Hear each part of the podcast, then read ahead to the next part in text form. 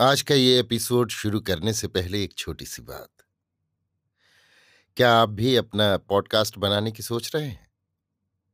तो anchor try कीजिए। ये पॉडकास्ट बनाने का सबसे आसान तरीका है। नंबर एक, ये फ्री है। नंबर दो, इसमें कई सारे ऐसे टूल्स हैं जो आपको अपने फ़ोन और कंप्यूटर पर रिकॉर्ड और एडिट करने की फैसिलिटी देते हैं। नंबर तीन आप अपने पॉडकास्ट को डिस्ट्रीब्यूट भी कर सकते हैं, जिससे इसे स्पॉटिफाई और दूसरे प्लेटफॉर्म पर सुना जा सके। तो डाउनलोड कीजिए फ्री एंकर ऐप या विज़िट कीजिए एंकर डॉट एफ़ पर अपना पॉडकास्ट स्टार्ट करने के लिए। ये तो थी एक छोटी सी जानकारी, और अब शुरू करते हैं एपिसोड का सिलसिला। तो आज के एपिसोड में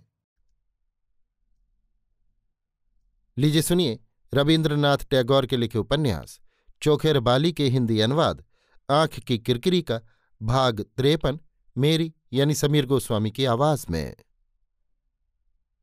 कष्ट के उतार चढ़ाव में किसी तरह राजलक्ष्मी के दो तीन दिन गुजर गए। एक दिन सवेरे उनका कष्ट बहुत कुछ उपशम हो गया और उनके चेहरे पर प्रसन्नता की झलक दिखाई दी। उस दिन उन्होंने महेंद्र को बुलाकर कहा, अब मेरे ज़्यादा दिन नहीं रह गए बेटा, पर अब मैं सुख से मरूँगी। अब मुझे कोई भी दुख नहीं है। तू जब छोटा था, तब तुझे लेकर मुझे कितना आनंद था मैं कह नहीं सकती। आज उसी आनंद से मेरी छाती भर उठी है। तू मेरी गोद का लड़का है, मेरे हृदय का धन है। तेरी सारी बलाएँ लेकर मैं चली जा रही हूँ।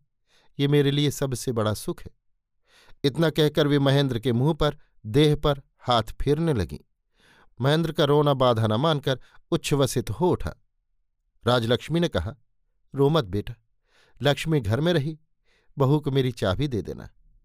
सब कुछ मैंने संभाल कर रख दिया है, तुम लोगों की गृहस्थी में किसी चीज़ का अभाव नहीं होगा। मेरे बकस में दो हज़ार रुपये के नोट अलग किए हुए रखे हैं, उन्हें मैं विनोदनी को दिए जाती हूँ। वो विधवा है, अकेली है, उन रुपयों की ब्याज से उसका गुजारा हो जाएगा। पर उसे तू अपनी गृहस्थी में मत रखना, तुझसे मेरा इतना अनुरोध रहा। इसके बाद उन्होंने बिहारी को बुलवाया और कहा बेटा बिहारी, कल महेंद्र कह रहा था कि तेने देश के गरीब भाइयों के इलाज के लिए एक बगीचा लिया है। भगवान तुझे दीर्घजीवी बनाकर गरीबों का हित करें। मेरे ब्याह के समय ससुर जी ने मुझे एक गाँव दिया था, वो गाँव मैं तुझे दिए जाती हूँ। उसे तू गरीबों के काम में लगाना, उससे मेरे ससुर को पुण्य की प्राप्ति होगी। अभी आप सुन रहे थे रविन्द्रनाथ टैगोर के लिखे उपन्यास, चोखेर बाली के हिंदी अनुवाद, आँख की किरकिरी का भाग त्रेपन मेरी यानी समीर गोस्वामी की आवाज़ में।